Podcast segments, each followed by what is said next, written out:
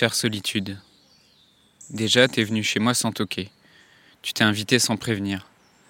Salut, j'arrive, je me mets dans ton salon, ça te gêne pas, hein? Et t'avais l'air d'être une bonne amie apparemment. Tu es fidèle, tu es là tous les jours. T'es presque un peu trop collante même. Tu me suis partout.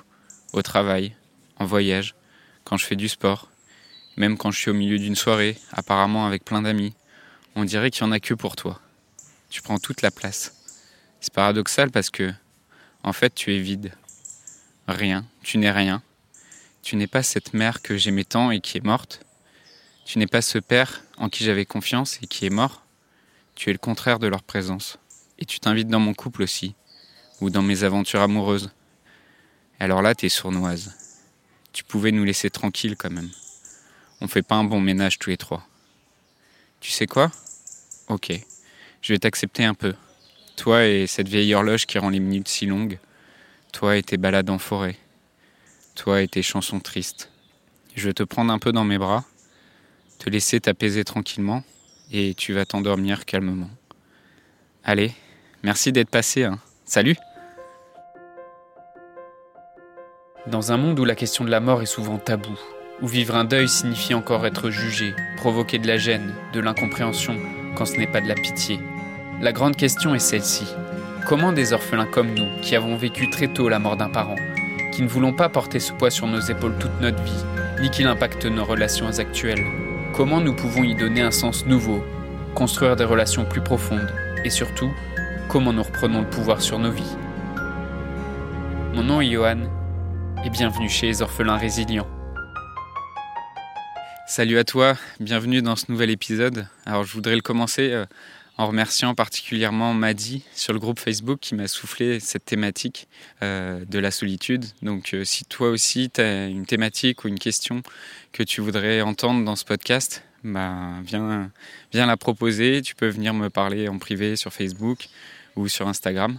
Euh, aujourd'hui, on va parler de la solitude, ce, ce sentiment qui est si particulier et qu'on ressent très intensément, et particulièrement quand on est orphelin.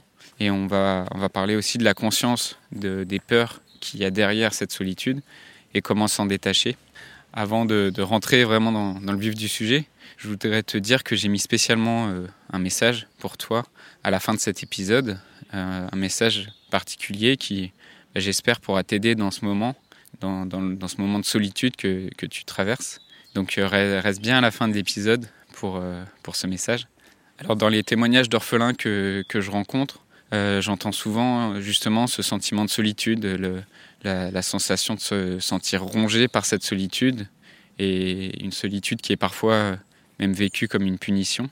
Il y a l'impression de se retrouver seul, seul à gérer ses responsabilités, des responsabilités que des personnes de notre âge habituellement ne euh, bah, se retrouvent pas à gérer. Et euh, cette, solitude, elle est accompagnée d'une nostalgie, souvent des souvenirs qu'on a vécu avec euh, le parent qui est mort. Et euh, finalement, c'est aussi une forme d'amour qu'on ressent.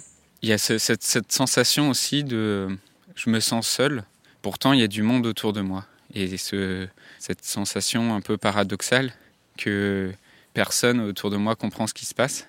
Et donc, en, fait, cette solitude, elle est, elle est à la fois causée par la perte d'un parent, donc euh, le, sentiment d'avoir euh, une partie euh, de sa vie, une, personne très proche dans sa vie qui disparaît, et donc le, le, vide que ça laisse dans sa vie.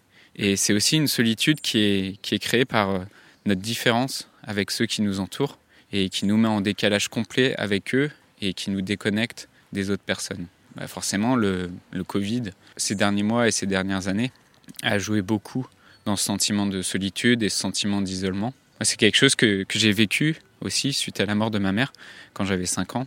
À la fois le, sentiment d'être euh, privé d'amour, d'être et aussi d'être seul dans cette souffrance et d'être incompris par les, autres, enfants et les, autres euh, adolescents plus tard qui m'entouraient.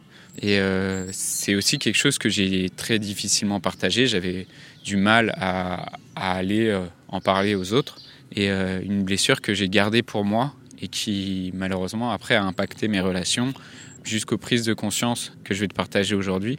Et c'est des, des, prises de conscience sans lesquelles je, serais juste sûrement resté bloqué sur ma douleur et isolé.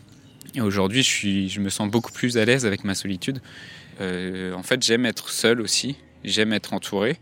Je suis, mais je suis pas malheureux quand l'autre est pas là. Ça, ça, fait partie aussi des défis que, que je me suis lancé et que j'ai relevé. Euh, le fait de, de, de, partir simplement en vacances seul et de m'offrir des journées seules euh, et d'être capable d'en profiter sans euh, dépendre tout le temps de quelqu'un. Et depuis, j'ai vécu aussi d'autres euh, d'autres deuils euh, dans ma famille, dans mes proches. J'ai le sentiment que aussi avec ce travail que, que j'ai fait sur moi ces dernières années, ma façon de, de, vivre ces deuils a été assez différente dans le sens où j'ai effectivement ressenti de la tristesse, mais, mais c'était j'ai beaucoup plus facilement accepté la mort. J'ai beaucoup plus facilement accepté euh, euh, leur départ. Et au, au, lieu de vouloir à tout prix les, les retenir avec moi, de, de, me dire non mais je comprends pas ce qui se passe, bah, j'ai j'ai le sentiment de bah, d'avoir accepté ce accepté plus facilement cette mort. Et donc on, on va faire aujourd'hui un peu de clarté sur ce sentiment de la solitude. Et déjà une petite distinction entre ce que c'est que la solitude et ce que c'est que l'isolement. Parce que l'isolement c'est finalement une démarche euh, un peu personnelle parce que c'est c'est quelque part on, s'isole, c'est presque une action alors que la solitude, c'est plus quelque chose qu'on a l'impression de subir. Euh, mais dans le cadre du, deuil d'un parent, euh, c'est des expériences, c'est des, des situations qui sont normales. C'est ok en fait de parfois avoir besoin de s'isoler et c'est ok aussi de parfois ressentir euh, cette solitude et cette, cette nostalgie de, de, la relation qu'on avait avant avec ce parent. Et pour revenir vraiment à, la base, la solitude, ça, ça, correspond à des besoins humains. Euh, il y a un psychologue de, des années 40 qui avait fait, euh, qui avait fait des catégories pour euh, ces besoins fondamentaux humains. Euh, ce psychologue, il s'appelle Maslow et il avait donc modélisé ces besoins humains au sein d'une pyramide qui porte son nom, la pyramide de Maslow, et qui re représente les besoins dans une, selon une, une sorte de une hiérarchie euh, des besoins les plus matériels en bas de la pyramide aux besoins les plus spirituels en haut de la pyramide. Et donc dans les besoins les plus matériels, on a euh, les besoins physiologiques nécessaires à notre survie. On va avoir le, le, le besoin de respirer, de boire, de dormir. Euh, Au-dessus des, des, besoins de sécurité, d'avoir un, un, environnement stable, de, de, des besoins d'appartenance et d'amour. Et au sommet de la pyramide, on a les besoins plus spirituels, euh, les besoins d'accomplissement de soi, de confiance et d'estime. Et donc euh, la solitude, elle, fait appel à, des besoins dans la pyramide que je dirais intermédiaires, euh, avec euh, donc le, ce besoin d'appartenance, ce besoin d'amour et de sécurité. Et, euh, et elle, elle, correspond, ce sentiment de solitude, à la, la peur d'être en insécurité émotionnelle, la peur de, de manquer d'amour, ou de ne pas appartenir à un groupe, de ne pas être reconnu au sein du groupe. Et donc, euh, c'est pas un besoin qui est à la base même de la pyramide, comme euh, les besoins euh, physiologiques, comme ceux de, ceux de nos corps, ceux de notre santé, ceux qui font qu'on reste en vie. Mais c'est quand même des besoins qui font partie des fondements. Et donc, dans la pyramide de Maslow, il y a aussi euh, l'hypothèse que euh, pour remplir les besoins supérieurs de la pyramide, il faut absolument que les besoins à la base euh, soient satisfaits. Et donc les besoins physiologiques, si, as, si ton, ton corps est en danger, si tu es en mauvaise santé, si tu, tu dors mal ou que tu te nourris mal, ça va être beaucoup plus compliqué d'avoir euh, une mission euh, spirituelle ou de, de satisfaire des besoins qui sont dans les étages plus élevés de la pyramide que si tu es en bonne santé et que tout va bien. Et donc ça, ce que ça signifie concrètement, c'est que c'est compliqué d'envisager de, d'avoir une mission de vie, euh, de de se sentir inspiré si euh, tu n'as pas ce sentiment justement de, de sécurité émotionnelle et de d'être entouré d'amis et d'affection. Et donc euh, la solitude, elle est dans des étages intermédiaires de la pyramide. Ça signifie que euh, bah, c'est sûr que si tu dors mal, si tu manges mal et que tu es fatigué, épuisé, bah aussi parce que dans un deuil, émotionnellement, il y a énormément de choses qui se passent et les, émotions, c'est quelque chose qui, fatigue juste physiologiquement. Euh, bah, la première chose à faire déjà, c'est de récupérer cette énergie, de se reposer Et effectivement, la deuxième chose à faire, avant d'envisager de, de, travailler justement sur la confiance en soi, sur une mission, une envie professionnelle ou, quoi que ce soit, bah, il faut aussi satisfaire ses besoins euh, intermédiaires qui sont le besoin d'appartenir à un groupe, le besoin d'être de, d'être en sécurité émotionnelle, d'être entouré de, de, personnes bienveillantes et d'amour. La particularité de la solitude, c'est qu'elle a attrait à la fois à une peur circonstancielle euh, et à une peur existentielle. Je m'explique. Euh, la, peur circonstancielle, donc ça va être une peur qui est liée à, à une circonstance, qui est temporelle et en dehors de cette circonstance, bah, la peur, euh, la peur n'existe pas. Et euh, donc j'ai peur parce que à tel moment de ma vie, dans ma semaine, euh, je me retrouve coupé, isolé de ce que j'aime. Et, c'est donc une, avec ça, c'est une tristesse qui est circonstancielle, qui va avec. Et donc le fait de se retrouver seul, d'avoir de, la, nostalgie de, des événements passés, de quand au contraire on était entouré et choyé. Surtout, c'est cette peur existentielle qui est plus profonde, qui, est, euh, qui correspond vraiment à notre nature, euh, enfin notre, nature d'être humain, notre, euh, les questions que ça, ça pose bah, d'être, d'être un être humain. quand je suis venu au monde, quand je suis né, j'avais un sentiment de, de plénitude, d'unité avec, avec papa, maman, avec le monde. Et puis maintenant que je vis, maintenant que je grandis, je commence à, à m'individualiser je commence à, m'incarner dans, ce corps. Euh, et, maintenant que je m'incarne en tant qu'individu, je me sépare quelque part de cette plénitude, de cette unité avec, euh, avec papa, maman, et euh, je la quitte. Et du coup, il y a une peur existentielle par rapport à cette incarnation, c'est qu'est-ce que je vais devenir en fait si je me sépare de ce sentiment d'unité et de plénitude? Parce qu'on voit bien que donc pour la peur, la partie de la peur circonstancielle, euh, on peut se dire que c'est quelque chose qui va être passager, que euh, qu'on peut apprendre aussi à, ne pas s'isoler pour pas se mettre dans, des circonstances qui, vont nous faire ressentir de la solitude, qu'on peut euh, aussi chercher à faire cette démarche d'aller vers l'autre, même quand on aimerait, et souvent c'est le cas, on aimerait mieux que ce soit l'autre qui vienne nous chercher. Donc comment on fait quand on a, quand on a une peur? Euh, le premier réflexe avec une telle peur, c'est de s'asseoir, c'est de l'écouter, c'est de ne pas avoir peur de la peur et euh, d'essayer de la comprendre et écouter ce qu'elle nous raconte, écouter le, besoin qu'il y a derrière. Après, j'aime bien euh, l'idée que la peur, c'est comme un enfant en fait. Et un enfant, tu pas de le convaincre, tu pas de le, contraindre pour l'empêcher d'exister tu t'essayes pas non plus de euh, déclencher chez lui des prises de conscience en fait. Tu lui fais réaliser des expériences, tu lui fais vivre des trucs et c'est comme ça qu'il apprend et c'est comme ça qu'il comprend. Bah, la peur c'est la même chose en fait. Si, cette peur tu veux t'en débarrasser, il faut lui faire vivre des expériences. Il faut que tu sois capable de l'apprivoiser en quelque sorte et pas une, prise de conscience ne suffit pas. Et pour revenir sur le côté existentiel de, de cette peur de la solitude. Euh, c'est quelque chose qui est plus profond à aller visiter et elle invite à des questions qui sont plus, je dirais, philosophiques sur ton existence, sur euh, comment tu l'aperçois et comment tu la vis.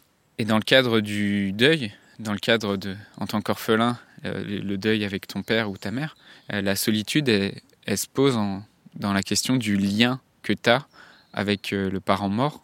Comment ce lien intime il, se reconstruit, il se transforme intérieurement. Et ce, questionnement, il, bah, pousse souvent forcément à, l'isolement parce que c'est quelque chose qui est interne. Et euh, les, moments de solitude, les moments d'isolement, c'est pas quelque chose qui est mauvais en fait. C'est quelque chose qui est nécessaire à, une reconstruction, à une reconnexion. Et euh, ça sera pas forcément une déconnexion avec le, le monde extérieur. Ça peut être bah, des fois simplement euh, rester seul dans sa chambre, euh, vouloir écouter de la musique, marcher, aller se promener en forêt, écrire, dessiner. Tu t'isoles pas complètement, tu alternes entre des moments de convivialité où tu aimes être entouré et des moments plus de recentrage, de, de ressourcement. Et pour aller un peu plus loin sur euh, cette question de la solitude en tant qu'une peur existentielle. Je vais, je vais reprendre le, témoignage d'une orpheline qui, qui, me parlait de sa situation amoureuse. Elle avait du mal à, à, rester longtemps dans une relation, justement à cause de sa peur de la solitude. Et elle disait, je ne me vois pas ma vie seule. Euh, donc je mets beaucoup d'espoir à rencontrer quelqu'un et à ce que la relation fonctionne. Et en fait, ça marche pas, ça marche jamais. En fait, quand on fait cette expérience de justement de cette peur existentielle de la solitude, il faut, vraiment aller regarder plus euh, au niveau de notre fonctionnement, au, niveau de, nos croyances.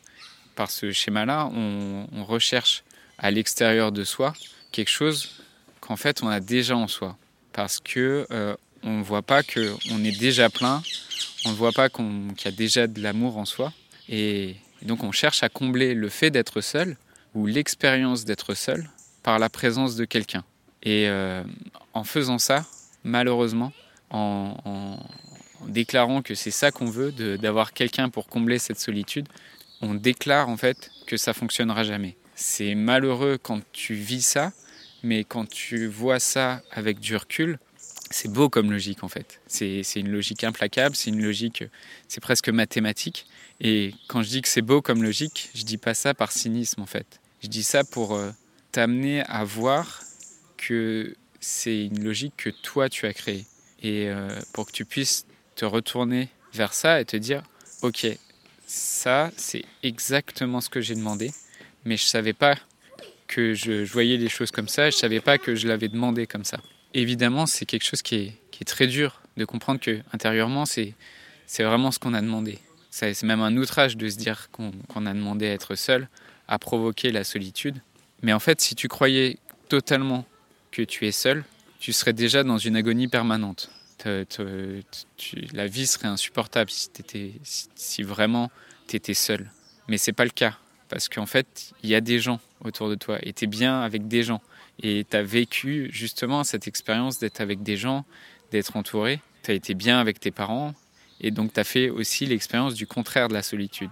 Mais forcément, euh, très rapidement, la peur de redevenir seul va revenir. Euh, et même dans la relation, même dans le couple. Donc euh, tant que tu demandes à quelqu'un de combler un trou que tu as en toi et que tu veux pas le voir, que, que ce, trou-là, cette souffrance, tu l'as en toi, bah, ça va être impossible. Et euh, en fait, c'est comme lui donner un pouvoir que la personne n'a pas en face. Donc la, proposition que je te fais ici, c'est que, et je te demande pas de, de l'accepter, je te demande juste de, de l'imaginer. Euh, imagine que c'est toi qui, euh, qui a ce pouvoir de créer cette réalité, que avec ce pouvoir, tu t'es fait un complet où tu t'es fait incomplète. Imagine que euh, c'est toi qui a fait l'histoire, c'est toi qui, qui, fait le, qui a fait le scénario. Et euh, si l'expérience de la solitude, si c'est quelque chose que j'avais créé, et quand je me dis c'est quoi l'intérêt de vivre si on est seul, ça, justement, ça présuppose que la solitude est possible. Mais c'est la solitude de qui, de où et quand? Est-ce que, que la solitude est possible?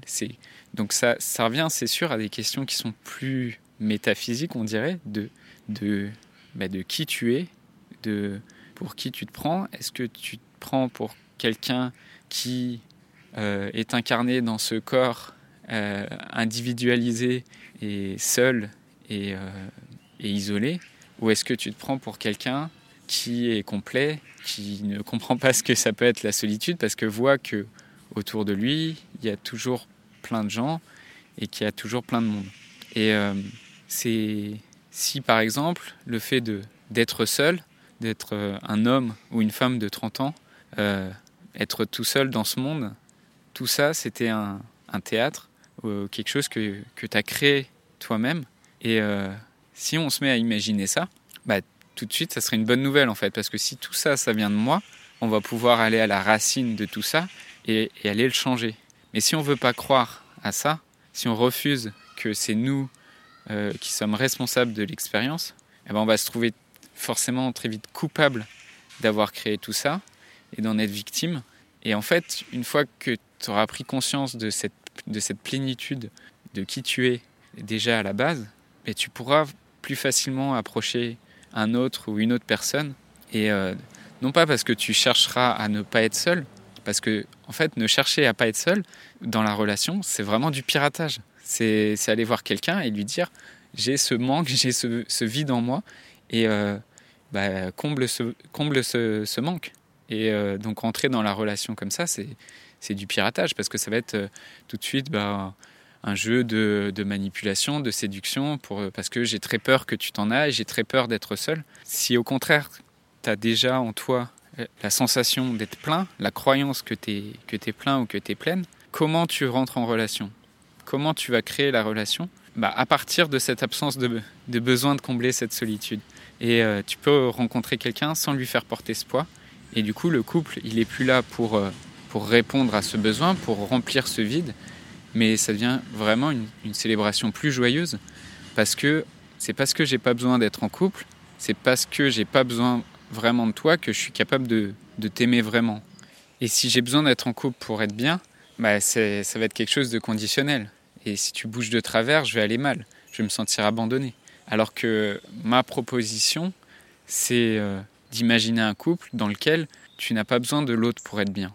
Et c'est ce qu'on appelle de l'amour inconditionnel. Et je referai un, épisode spécialement sur cette différence entre l'amour conditionnel et l'amour inconditionnel. Mais euh, pour finir sur la, solitude, bah, qu'est-ce qu'on fait avec cette solitude? Euh, Si aujourd'hui tu le vis en tant qu'orphelin ou en tant qu'orpheline, euh, cette solitude, ce sentiment bah, d'être coupé des autres, d'être coupé aussi de cette relation avec ton père ou ta mère, déjà on commence par prendre soin de soi, si les autres ne sont pas là pour le faire. Et euh, la, première personne euh, qui va le faire, c'est toi. Donc, euh, dans un moment de, deuil, on est, traversé par énormément d'émotions. ce que je te disais, c'est que les émotions, c'est fatigant physiquement, c'est épuisant. Donc, on prend du temps pour soi, pour se reposer, pour se recentrer, pour calmer ses pensées, pour calmer ses émotions. Et pour moi, bah, par exemple, la, méditation comme celle que je t'ai proposée dans un épisode précédent, c'est un bon exercice pour ça. Mais aussi, ben, on, se fait accompagner parce que la, parole, ça libère aussi. Et parfois, une thérapie ou l'hypnose, tout ça, ça peut nous aider à, nous apaiser, à, réduire notre souffrance ou à nous redonner aussi bah, l'énergie qu'on a perdue dans cette épreuve. Après, bah, une fois qu'on aura retrouvé l'énergie, naturellement, ça sera plus facile d'être dans une bonne relation, ça sera plus facile d'aller vers les autres et de, bah, de sortir de cet isolement. Et je voudrais maintenant finir sur, sur une note euh, spéciale sur cette question de la solitude et pour te remercier aussi d'avoir euh, écouté l'épisode jusqu'ici. Dans les témoignages que je lis ou, ou dans les échanges que j'ai avec des orphelins, je lis beaucoup de, de courage et dans ces différentes difficultés, je vois beaucoup d'amour et de, de, poésie. Et les orphelins écrivent des, beaux textes et une, une belle énergie. Et aussi douloureuse soit-elle, en fait, il n'y a aucune expérience de vie qui ne vaille la peine d'être vécue. Et personne n'y innove, ni ne crée parce qu'il est bien dans sa vie. Donc euh, la souffrance, je le répète, c'est une source d'art et d'innovation. Et je pense que ce que tu as à offrir en tant qu'orphelin ou, ou qu'orpheline, ce que tu as à offrir au monde, c'est quelque chose qui est magnifique. Oui, sans doute, ça, doit, ça peut gêner. Et si ça doit gêner, bah, ça gênera. Euh, oui, ça peut remuer aussi chez les autres des peurs. Euh, ça peut les faire pleurer. Et s'il faut pleurer, eh ben on, pleurera.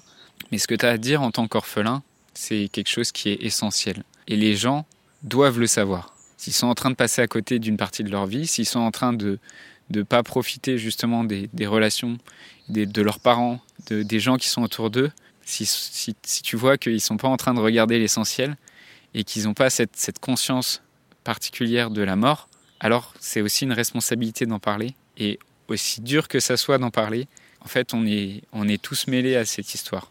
Et t'es pas seul dans cette histoire.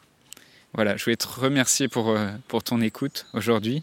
J'espère que je t'ai donné quelques clés de compréhension euh, quelques pistes sur la solitude, sur les, peurs qu'il y a derrière et les, besoins qui se cachent derrière ce, sentiment et ce qu'elle provoque aussi sur tes autres relations. En tout cas, merci à toi Si tu as des, questions aussi ou des témoignages, ou si, comme euh, m'a dit, il y a un thème que tu aimerais que j'aborde, la première solution, c'est euh, le groupe Facebook des orphelins résilients.